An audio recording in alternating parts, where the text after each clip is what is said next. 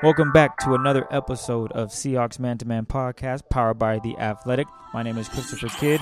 I'm here with the legendary Michael Sean Dugar over in Pittsburgh. Mike, man, what is going on? What up, what up, man? Man, it's late over here, man. This time difference is uh, is getting to me, but I just ate at a good food spot, so I'm good. It's funny. Someone actually wanted to know where you ate today, so when we get to Twitter questions, you definitely have to answer that. Mike, where can they follow you at, or is it always just a blue check, man? What's up? Yeah, man, they know where to follow me, at Mike Dugar. You know, I'm verified. And it's a blue check next to my name. I'm wearing athletic gear in my Twitter profile. I actually just remembered that. Yeah, man, they know how to find me. All right. Well, you can follow me on Twitter at C K I D D two oh six, and that's C Kid two oh six. Let's get right into it, Mike. The Seahawks pull out a victory, beating the Pittsburgh Steelers twenty-eight twenty-six on the road. Ben Roethlisberger left right before halftime pretty much, and then in the second half he was pretty much done. Young guy came out there, did his best, but it wasn't enough. The Seahawks, again, they prevailed twenty-eight twenty-six. Mike, was it exciting or what? Yeah, man. I mean, even with a backup quarterback, Mason Rudolph, I mean, you always got to put a little asterisk on it when teams just whoop on the, the opposing team's backup quarterback. Because, like, as the New Orleans Saints showed, like, even teams who have, like, a, a halfway decent backup, no team is, like, really, really equipped to come out here and just ball with their backup. That's why what the Eagles did was so spectacular with Foles. But even still, man, I was entertained. Man, the Seahawks never – they're never boring in, in that way, man. Like, I think someone tweeted out today, I did, I forgot who it was, that the Seahawks are two and oh, and they have a point differential of plus three. like, like, they only scored three more points than the opponent and still are, are two and oh, whereas, like, I think someone responded with the Patriots uh, plus minus, which – I believe is plus like seventy-three or mm. something like that, which is ridiculous. It is. You know what else is ridiculous is Russell Wilson. The guy is back to his M V P level. I don't think he's lost a step, and he proved it again today. three hundred passing yards, three touchdowns, multiple targets today. What were your thoughts on Russell Wilson playing over in Pittsburgh today? What did you think of him? Well, the thing with Russ, I thought, well, A, he's one of the best quarterbacks in the league. Like, I don't know if that's an unpopular opinion. I'm not sure if that's a hot take. You know, I'm not really good with those. um, but, I mean, at this point, so here's the thing. I want to give some love to Russ, but I also need to give some to Brian Schottenheimer, who seems like he kind of realized how good Russ is. Maybe he, he just realized that last week or the week before. I don't know. Maybe he run that in the preseason. Because Russ is pretty damn good. He's good to the point where when you give him clean pockets, he'll make it happen. It doesn't really matter who he's throwing to, he'll throw it on point. Like, there were very few passes out there today where it was just like, oh, man, that guy made a spectacular grab. Like, D K's touchdown was easy. You know, all of Tyler's catches were pretty easy. Will Dissly's catches, I think one was, like, back shoulder down the seam. But, I mean, you're a tight end. Like, that's what you practice. Like, he was throwing some pretty easy passes there because he's money. He's accurate. And the one thing that I think I'm leaning towards, and I'm pretty sure I've mentioned this on the show, is I really don't think you can be taught to be, like, wildly accurate at this point in your career. Like, if you're here in the N F L, however accurate you are, maybe it'll fluctuate uh, a few percentage points here and there, you know, uh, based on defenses and, and, you know, your targets and health and whatever. But for the most part, who you you are who you are. And Russ came into the league pretty accurate, and he's – I think he's only, like, getting a little better each year. So even with a high volume of dropbacks today, I counted forty-two dropbacks. Dude completed twenty-nine of, what, thirty-five passes? Yes. For three hundred yards, even on the nose with three touchdowns. Come on, man. No mistakes. I didn't see any bad throws today. Come on, man. Like, these are the type of games that Russ needs to have for them to win, even with their good run game. They got the shaky defense for the most part. But, like, if, if Russ is going to do this every week, man, the Seahawks are going to run run through some folks. That's for real. No, I can I totally agree on that. I mean, Russ, he did. I mean, you mentioned his completion and attempts today. I didn't realize he only threw six incomplete passes. I mean, that's wild. Yeah, man, like, he's crazy efficient. That's the thing. Like, yeah, he'll have some bad games. Like, Minnesota last year was a really bad game. You know, I don't think that they were equipped to, to play a team without Doug Baldwin. The same thing in Chicago last year. He just wasn't equipped to play a game without Doug Baldwin. And you know what? That's a little bit of Shotty's fault. Maybe that's Russ's fault, but, you know, Doug's a really good player. So when you're counting on him all offseason and then, you know, you don't have him, you're going to have some struggles. But, like, they're ready for that now. Look at the dudes he was throwing to. But Malik Turner had fifty yards. I know, right? Today, like, nobody even wanted Malik on the team, like, three weeks ago. And all of a sudden, look at that. He was fifty yards. I think he had – he had more yards than D K today? No, D K yeah. had sixty-one. Yeah, you, actually, you know, that's what it was. Malik Turner had more yards today than Will Dissly. You know, like, come on, man. He got just as many uh, targets as Chris Carson. He had three times as many targets as uh, Jaron Brown. Like, that's what Russell can work with. You give him Malik Turner, and he'll he'll turn him into a baller. Not to say Malik Turner is not skilled. You know, he was, he was decent in college. But come on, man. Me, Russ can get out there throwing to me and you, if, as long as he's prepared and knows that it's going to be me and you. You know, like, he, he can make it happen. And I think Shotty today really, like, adjusted well when the run game was just not going. Like, the raw numbers look okay. I think they ended up rushing for, like, one hundred fifty total. But, I mean, half of that, or not half of that, I think twenty yards of that is Russell Wilson scrambles. Uh, one of those is a thirty-seven-yard touchdown by Rashad. Like, for the most part, they were not winning up front. Up front looked disgusting for the first half. And Shotty just like, you know what we're going to do? Screw it. We're going to throw. And what do you know? Russell balls out. Because even if you give him a high volume, he can still be efficient. I mean, he really is one of the best. Well, you did mention a disastrous first half. Let's go ahead and talk about the offensive line in the first thirty minutes because it was very shaky. They ended up giving up four sacks all in the first half. I don't know what was going on, but Ifedi and Fluker could not protect Russell under any circumstance. What did you notice from the game? T J. Watt is a beast, man. I honestly think that he just beat Jermaine. Like, maybe Fluker was supposed to, like, step in and, and switch on the on a little stunt, but for the most part, you got to account for T J. Watt, and so yeah. you got to block the dude. I think, you know, there's a lot that goes into, you know, being an offensive line coach. There's some scheme stuff. Yeah, I'm watching the replay of this T J. Watt. He just, oh, man, he just obliterates Russell. But there's, there's, there's a lot of scheme stuff, you know. But for the most part, it's fundamentals and relying on your guys to beat the dude in front of them. That's it. A lot of football is beating the guy in front of you, no matter what that is, right? If that's a guy trying to block you, get off your block. If that's a receiver uh, – in front of you, make sure he doesn't catch it. You know, like, that's if there's if you got the ball and somebody's trying to tackle you, run him over. It's it's it's complicated and it gets complex, all these schemes and designs and all that other stuff. At the end of the day, it's beat the dude in front of you. That's most of what football is, right? The Seahawks were getting beat by the dude in front of them. And you know what? That's gonna happen in this league. As good as I think the Seahawks O-line is, they will probably not have a Pro Bowler on the O-line. You know, just like they didn't last year, and they had a really good O-line. I think Sweezy was an alternate. So, like, they didn't have a Pro Bowler on their offensive line.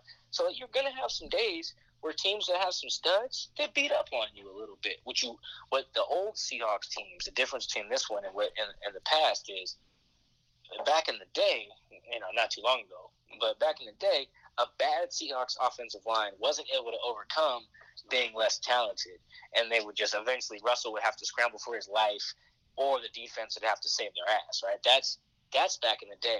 Now it's like, okay, they got some studs. That's fine. You'll get us. You, you, you hit me in the chin every once in a while, but they got counter punches. You know, they still are tough. They can withstand that stuff. But I think it, it wasn't anything that fancy that Pittsburgh was doing. You know, I didn't ask any of the guys this, but I'm, I'm pretty smart with it at this point. D J was getting his butt whooped, man. Like, that's that's what it is. You know, you know those guys on Pittsburgh get paid too. Jermaine was getting his butt whooped. You know, Justin Britt just brought it up voluntarily. He gave up a sack, man. He got his butt whooped on a play. Mike Iupati got called for a hold, man. Sometimes you're going to get your butt whooped. You know, you just got to make it so you don't get your butt whooped and y'all lose. Right now, they two and oh. So, I mean, everybody's smiling on the plane ride back now. No, that's true. That is true. And, again, in the second half, they definitely turned the tables and they gave up no sacks. They figured it out, and that's what you want to see. You want to see improvements, adjustments, and that's what the Seahawks were able to do today. And I thought that was pretty impressive. They had a rough first half. In the second half, they really tightened things up, and they protected Russ, and we saw that protection when he went off for three hundred yards and three touchdowns. And speaking of some touchdowns, shout out D K Metcalf, man. First hey, career yo, touchdown. Okay.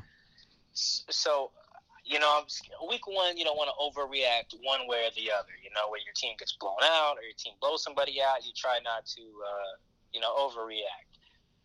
Week two, okay, if you see some patterns, there, there's some things that there that can be consistent, right? So I'll give you an example from last year.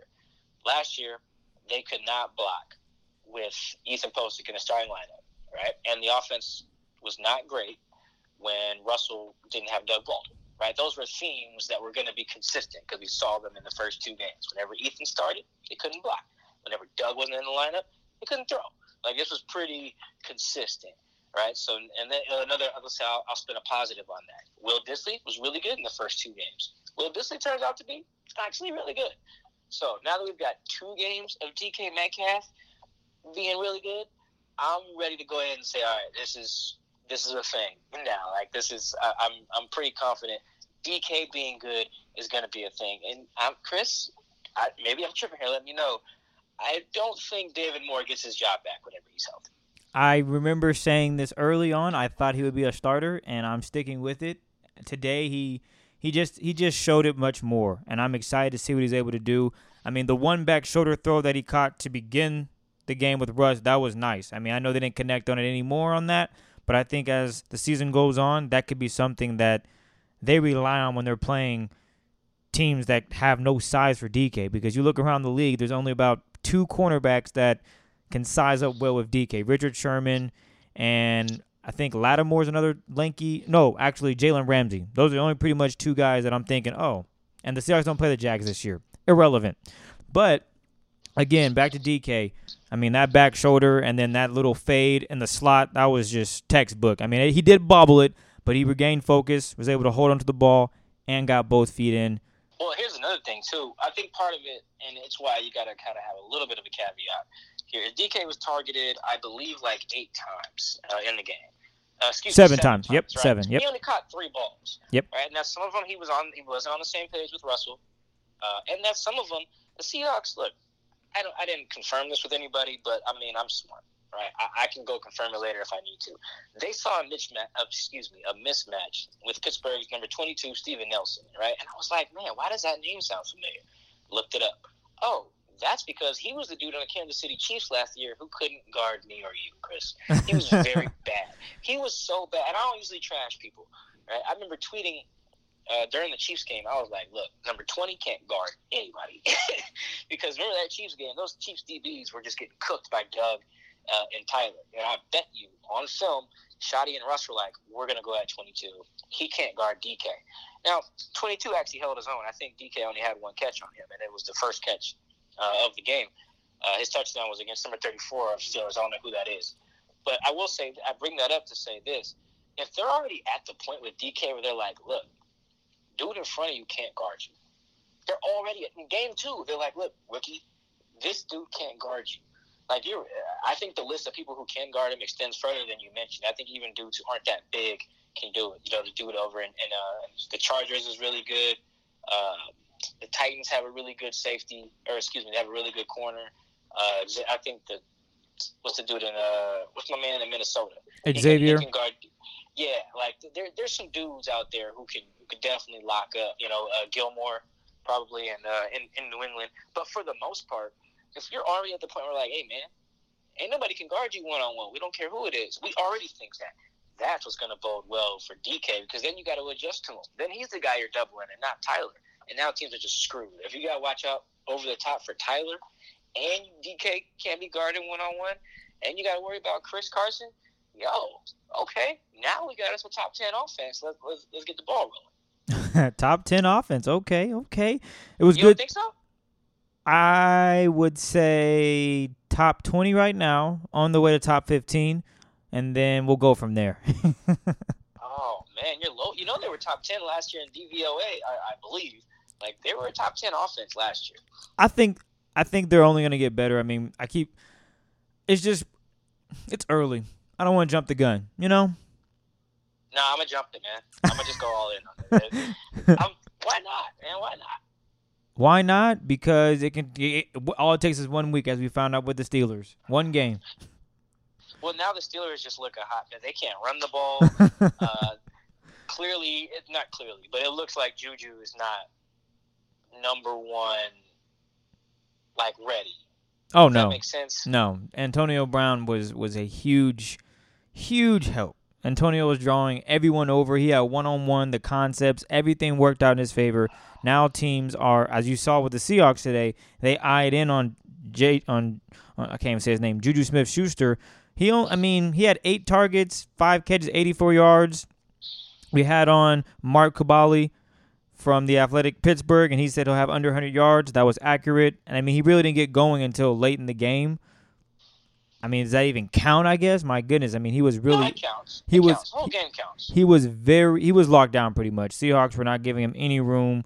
I mean, hell, Donte... Now Donte Moncrief. What was his name? The guy... Yeah, it was Donte Moncrief. He dropped an easy one that was intercepted, and he didn't see the field after that. Oh, they're going to cut Donte Moncrief. I was going to say the same thing. I, I mean, at this point, he's had...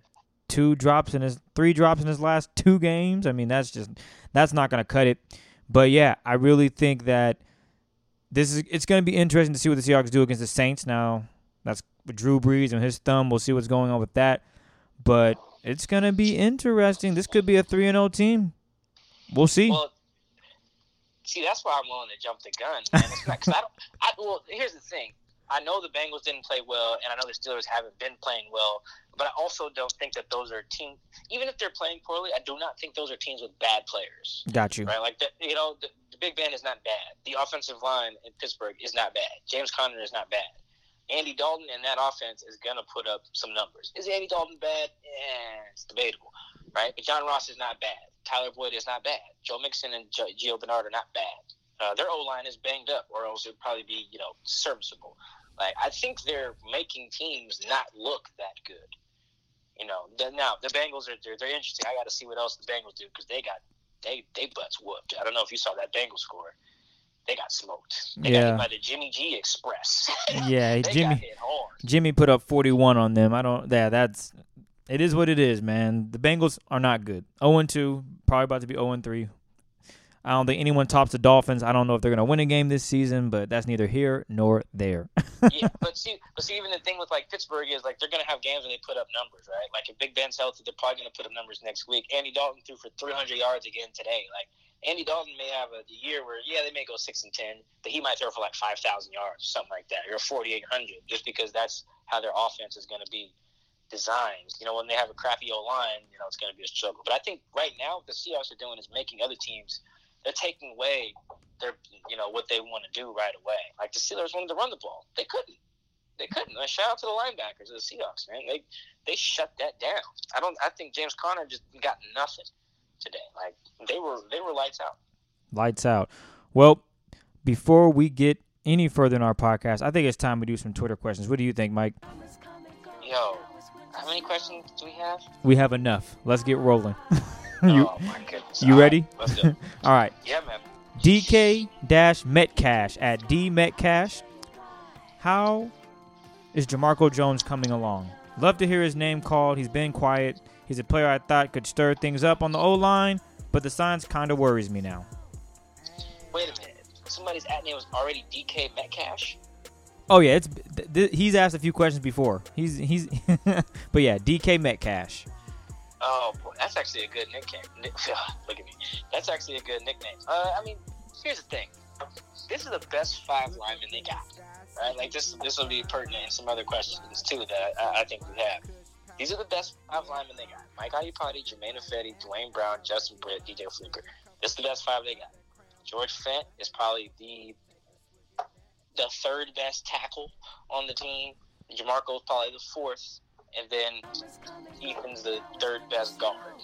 After that, ain't nobody else worth playing. Like, even Jamarco, not right now. Like, it's he's just not ready. If he was ready, they'd play him. They would definitely play him at right tackle if he was ready. He's just he's just not. This is the best five they've got. Jermaine and Duane are the best two tackles on this team. I know people don't want to hear that, but that's just that's just how it is. I think Tupac has a great song. It's that's just the way it is. Yes, it is. That's just how it goes. All right. Next one up is from Ross at Ross Frazier. How likely is another big trade for Minka Fitzpatrick? Is there cap space for that? Would a trade for Fitzpatrick put the Seahawks in Super Bowl or bust mode? So there's definitely cap space. Here's the thing about cap space that I've learned as I've, like, done this N F L thing for a few years, you can always create cap space if you want to. There's ways to move money around, move players, cut guys. Like, you can create cap space, and I don't really think there's any such thing as not having space. It's just a matter of whether you want to make space for those guys or you want to keep those guys, right? So there's space for Minka. Minka also has a very low cap hit because I think a lot of his salary has already been paid by Miami. I think I read about sixty percent, sixty-four percent has already been paid by Miami via signing bonus uh, last season. So you get Minka on the cheap. Now, in terms of how this, how likely it is the Seahawks do it, I haven't dug into any like sources or anything, but I just think with the price point, Uh, knowing that he has cap hits, I think, that are all below like four or five million dollars for the next three years plus a fifth year option. Jesus, man, that's a bargain. Uh, you're basically getting a first round pick for like second round money for three years. Like that's that's ridiculously good. John Schneider's not an idiot, right? Like he, he knows that. He's gonna make some calls if he hasn't made some calls already. His agent's already shopping guys around. I need to double check to see if his agent represents anyone who's already on the Seahawks. Like, the relationship might already be there. So, yeah, they're definitely going to call. I can almost guarantee they call. John Snyder calls. Bro, he called about A B after he called his boss a crapper. Like, they call about talent. I, I can guarantee that. Like, I'm, I'm serious, man. He threatened to punch his boss in the face, burned his feet in Paris, called his boss a cracker, and the Seahawks were like, hey, man, what's happening? Like, they'll definitely call about Minka Fitzpatrick. I'd probably put the chances at about thirty percent. Here's what's going to be a big variable here. Is the Dolphins don't need to be in a rush, right? The Dolphins don't have to do anything. Minka's not going to hold out. So if Minka's like, hey, man, I want out, the Dolphins is like, cool, get your butt on the field. Like, we'll trade you if we feel like trading you, man. Like, they have, the Dolphins have to leverage you. So, and I, I believe their organization to be competent, at least in terms of, like, managing business. They got a lot for that Tunsil and Stills trade. So I don't think they're just going to hand over Fitzpatrick like the Texans handed over Jadeveon Clowney, right? It's going to cost something, come something significant. So if the Dolphins are willing to just play him and suck, you know, while they wait for the best offer, they'll do that. You know, if the Seahawks are like, well, Jamar Taylor's just as good, he's on the cheap, we like Delano developing in our system, we already drafted Marquise and Ugo, we like how they're developing, we got Bradley for a couple years, you know, we're not paying him backup money, so he's got to start. If they're happy with their guys, and they're not willing to part with a first or second round pick, then there probably is no Minka. Seahawks will probably at least have to be willing to give up a first or a second. Right now, I would say the first is highly unlikely. The second is iffy since they have two of them. But uh, I think the Seahawks will want to probably go lower than that because they're already happy with who they have. Uh, but I wouldn't rule it out. Like, John Snyder's going to make some calls. All right. Next question is from Sam. What is up, Sam? At Sammy C five two one. Did Tomlin mess up with the waiting to call his last timeout after the fourth and one conversion by Carson? Why are coaches bad at clock management?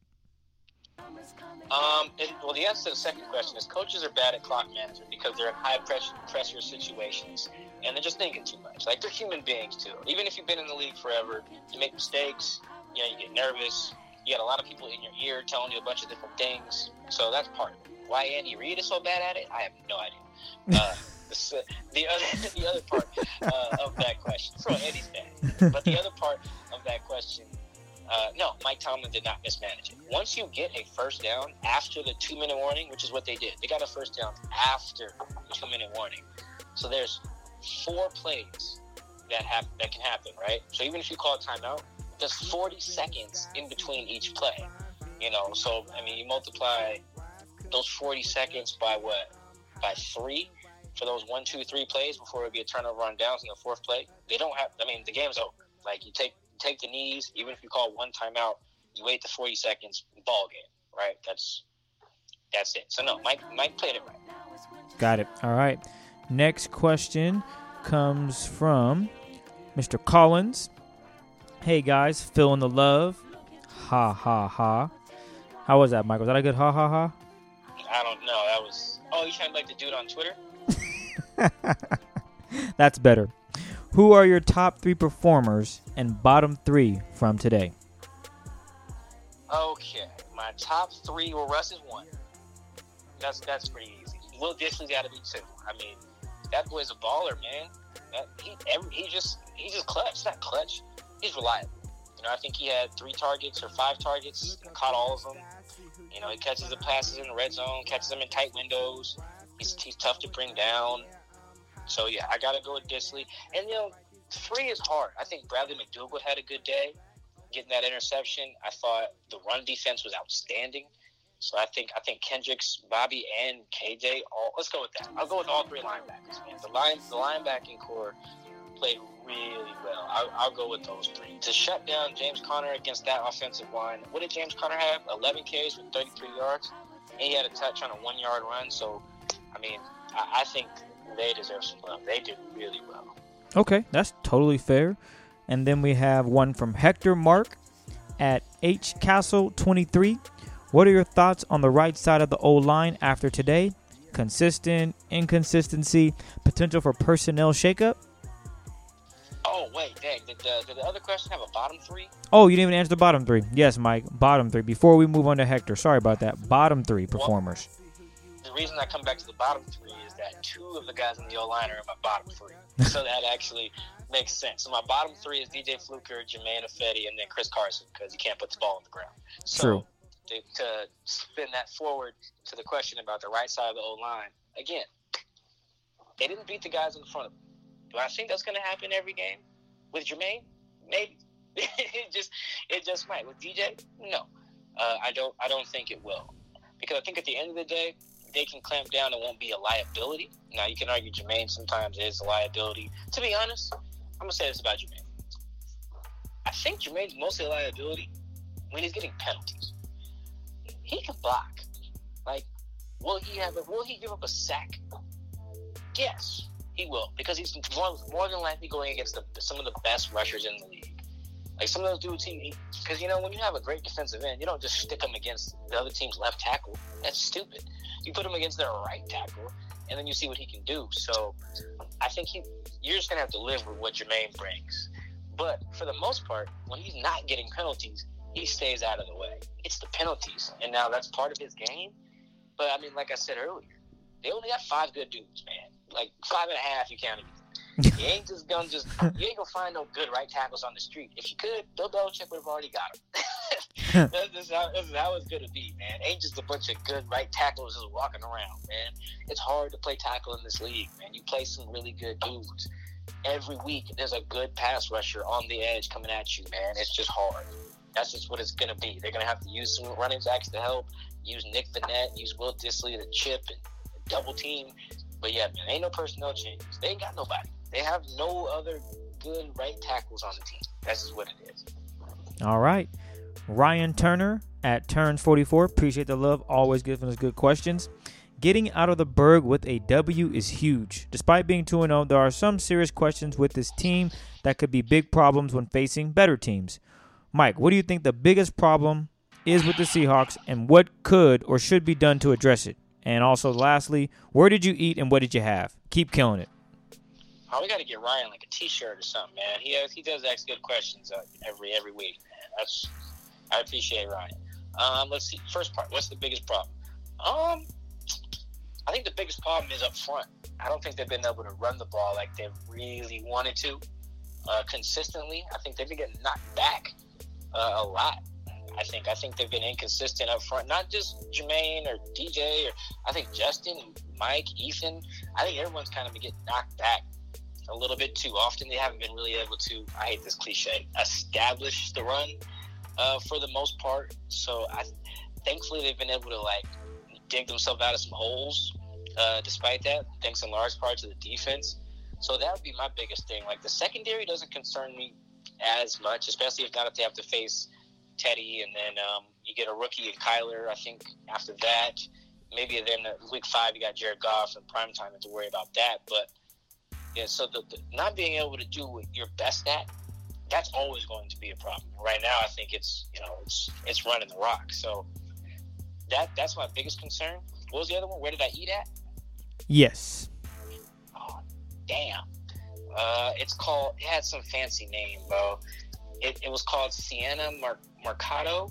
I believe it was a rooftop Italian restaurant in downtown Pittsburgh. It was really good, man. I got a meatball. I got a chicken meatball sub sandwich, uh, just like flooded with uh, pesto sauce. Mm. Oh, it was beautiful. I got a picture to show you, man. It's it's absolutely delicious. It was, yeah, that's where I went. It was really, really dope. That's Sounds good, good. Sounds really that good. That was amazing. All right. Next up, we have D J at Bacon Brown J. Why is it so gosh diddly important for N F L journalists to be the first one to report breaking news? Get it accurate. Fans don't give a rip who gets it first. God, did he say gosh diddly? He really did. I love it. That's why I said it. Absolutely. Gosh diddly. You know, I don't think a lot of us, I mean, I think the people who've been in the game a long time recognize how this works. Like, you're not going to break something faster than Ian Rappaport. You're just not. You're not going to break something before Adam Schefter or Tom Pelissero or Mike Garofalo or Garofolo, the, all, all the N F L Network guys. Like, even if you're Josina Anderson, you're probably going to get scooped on a lot of stuff. Uh, who else breaks stuff? I think Perez out in uh, Kansas City, he breaks some stuff. But for the most part, man, we know we ain't breaking things. Like, we can confirm some stuff. Maybe we'll have a transaction or two here and there. But the big stuff, man, that's that's the national guys. They got the game on lock. And if, if someone really wants me to explain how they have a game on lock, I would be glad to do that. Not on this show, but maybe another another podcast. Uh, for real, that's just going to take me too long. But got it. Yeah, I don't think we really – we try to be first. But at the end of the day, we know, like, injuries are going to be through – Ian, you know, trades are going to be through Ian and Adam. Like, that's just, we, we kind of recognize it. We'd like to be first because, you know, we like the retweets and the engagements. I mean, our bosses look at that stuff. But I think most of us who've been in the game know, like, you ain't beating Rapp and you ain't beating Schefter. That's just what it is. Got it. Next up, we have Chris Calvert at Chris underscore Calvert three. Will Chris Carson be sleeping with the football the next few days? Yo, he better. Like, come on, man. Like, I'm not that tough on running backs. You know, I don't I don't really, like, criticize their vision or their feet. Like, I was really worried about Rashad because he does seem to just, like, fall on his own a lot. That's really weird. Uh, he's, he looked good on that uh, rushing touchdown, though. But the one thing you can't do, just like a receiver with dropping it, dog, you can't fumble it. Like, that's the one thing you can't do. You can never put the ball on the ground. And Chris has done that three times in two games. I don't care if you're Saquon Barkley. I don't care if you're Walter Payton or Emmitt Smith. You, you, what uh, what'd he say? Remember the Titans? You fumble my football.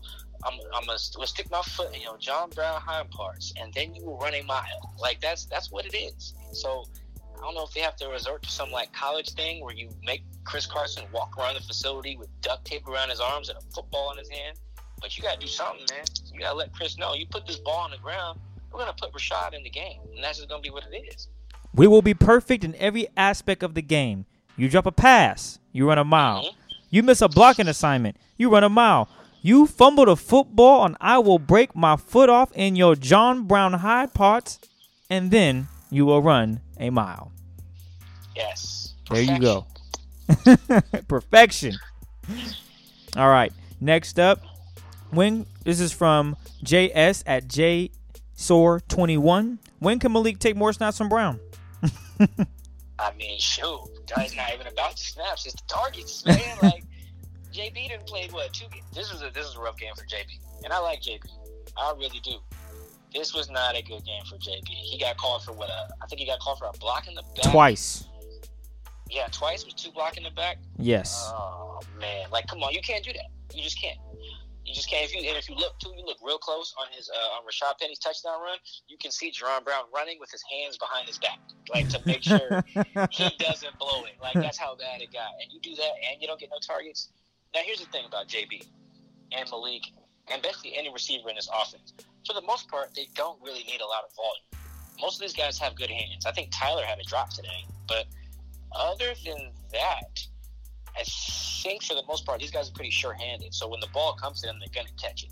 So it's not necessarily about the snaps. It's really just the targets. Like, J B could play twelve snaps next week. But if he gets two targets, you know, that's a good percentage of uh, the snaps that he got targets on. So, so far, I think Malik's in a better position. But J B's just, he's the better receiver, I think. So he's safe for now. But let Malik get the touchdown in week three, then it's going to get ugly. Got it. This is from Joey at yo underscore ger yoger. With D K with D K showing he can be a factor, you think the offense changes at all as far as run pass balance? No, and I think this goes back to what uh, what I said about Shoddy and Justin too, man. I think it's going to be a week-to-week thing. Like, in every game, they're going to try to establish the run, right? Because that's that's just who they are. But I think in some games, they're going to be more flexible, at least ideally. This is perfect world. Shoddy realizes, like, look, man, the Saints are whooping us. Or, hey, man, the Cardinals are whooping us. We have to get the ball to Russell's hand. Or we got to we gotta get out on the edges. We have to do something different because we can't just run it at them. It's not going to work. So I think that they're always going to try to go for more runs than passes because Pete Carroll believes that running the ball is safer uh, than throwing the football. However, I mean, Russell ain't throwing no picks, and Chris has put the ball on the ground three times in two games. But that's neither that's neither here nor there. Uh, so they're always going to have more runs than passes, like in their ideal world. But I think what Shoddy's going to realize is, look, if throwing the ball is a better move to win this individual game, then that is what we have to do. Like, perfect world, that's the mindset he has. Because you know what? In some games, Russ won't need to drop back forty times. In some games, it'll only need to be twenty-three. Just like it was, I think, last week was twenty-four. So sometimes that is all it's going to take. And sometimes you're going to need forty dropbacks to beat a team on the road. If Shoddy can just be flexible in that way, and you know the talent will be flexible in the same way, then they'll be fine.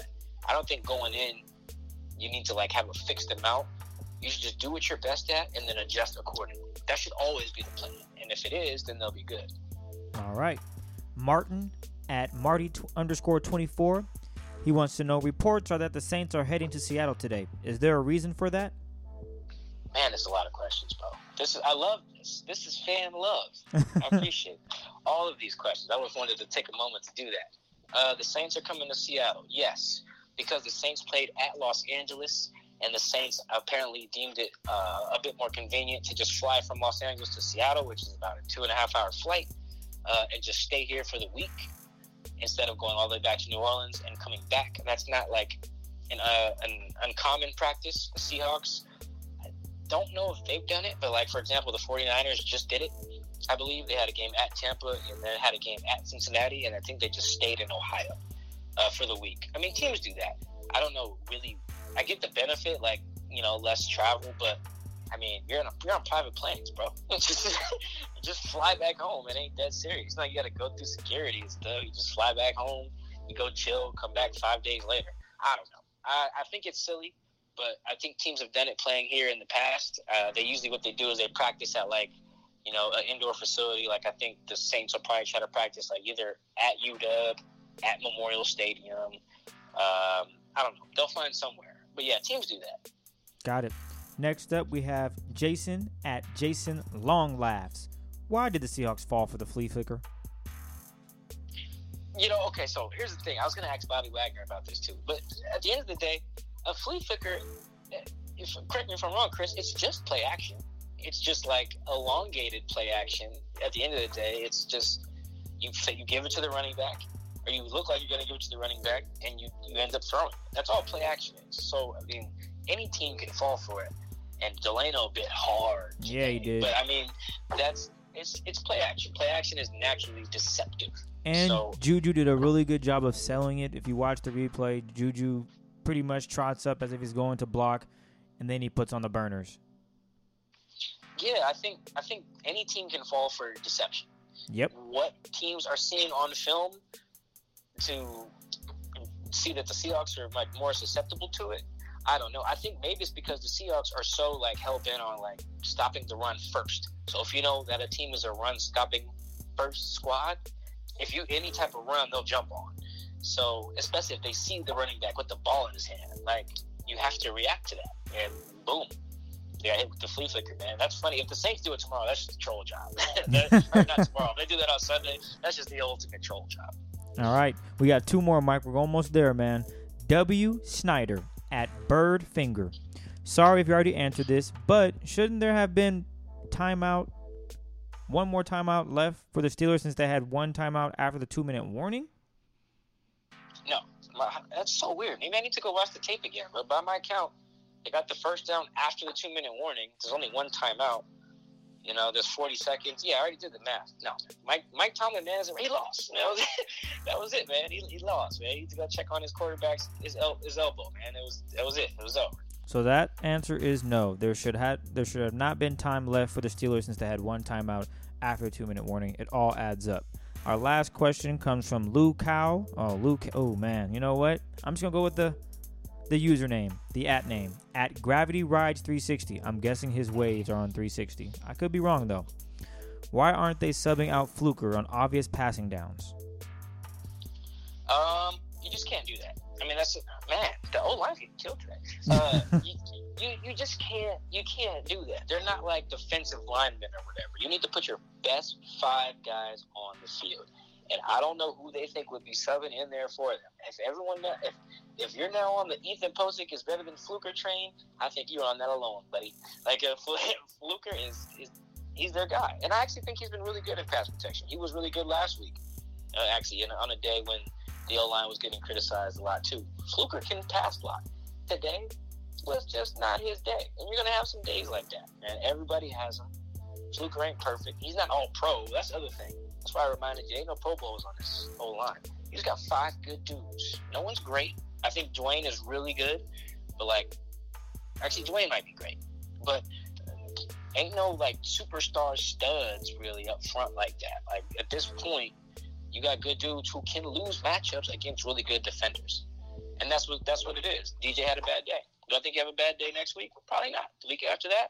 Probably not. Like, that's I, I don't want to put too much into one game in that way because I know D J can block. He's got a track record of being able to do it. And you can't just sub old linemen on on an obvious passing plays. That won't work. You need the communication. You need the timing of having all five guys in there that are used to playing with each other. I lied, Mike. I got one more question. It just came no. up. It's from nine fifty K J R's own Ian Furness. The Ian Furness Show is on every day from one to three on nine fifty K J R Sports Radio. What kind of meatballs did you go with tonight, Mike? And did Aaron did Aaron Fentress pick up the tab? Oh, that's from Ian. That's a great question. Uh, I had the chicken. I had the chicken meatballs with the with the pesto, as I mentioned. No, Aaron did not pick up the tab, man. I mean, it's all, it was all on the company. Although we did go to one place called Primanti Brothers, which is a, a very popular chain over here in Pittsburgh. Uh, we went there, and the, the food took so long to come out for Aaron that they made it. They get, made him the wrong thing, forgot his second thing, and gave him a free version of the first thing they made wrong. And then they were like, "Hey, man, we'll just comp the whole meal." Like that's how that's how bad it, it, it was. The food was good. My food was good, but that that yeah.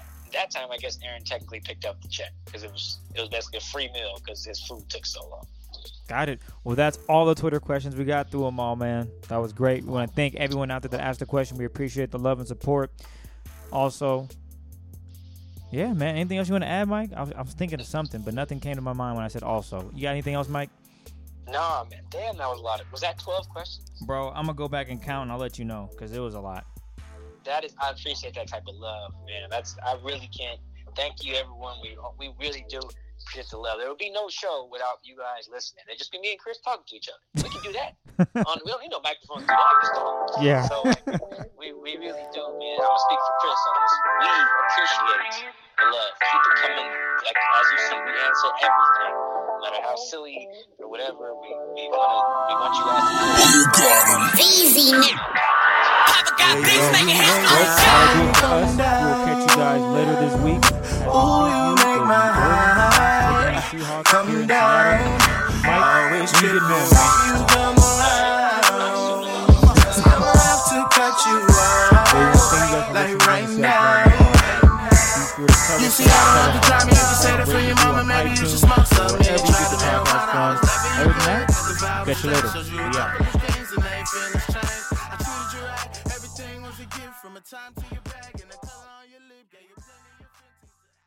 Before we get out of here, we have one more announcement to make. Brand new podcast coming. It's going to be a daily show. It's called The Lead. It's going to cover everything you want to know across the world, the U S, wherever you're living.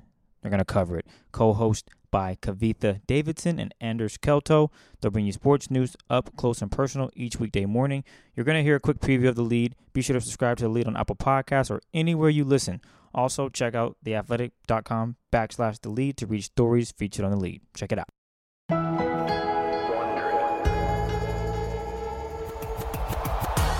You can follow sports through sound bites or the full story. From up in the press box or down on the sidelines. What do, what do you want to accomplish this year? Actually, I want to accomplish getting on this team first. This fall, a new daily podcast brings you closer to the sports stories that matter. Stories about players. A guy like Zion just represents that hope of the failures of the past don't matter because we've got this guy now. That's the buzzer. Oh, he knocks it down. Stories about hometowns. You will see hundreds of people wearing number thirty-two Simpson jerseys uh, in the stands on Sunday afternoons for a Bills home game. And stories about the teams you love. This was the first chance for all those baseball fans to see their guys. From The Athletic, home to the best storytelling in sports. And Wondery, the company behind Sports Wars and Gladiator. I'm Kavitha Davidson. And I'm Anders Kelto. Introducing The Lead. Go, faster, faster. Go beyond the box score, five days a week. This isn't a story where you go to some place and interview the athlete and go home. It stays with you. Are you kidding me? I have never seen anything like that. The Lead premieres September sixteenth on Apple Podcasts or wherever you're listening right now.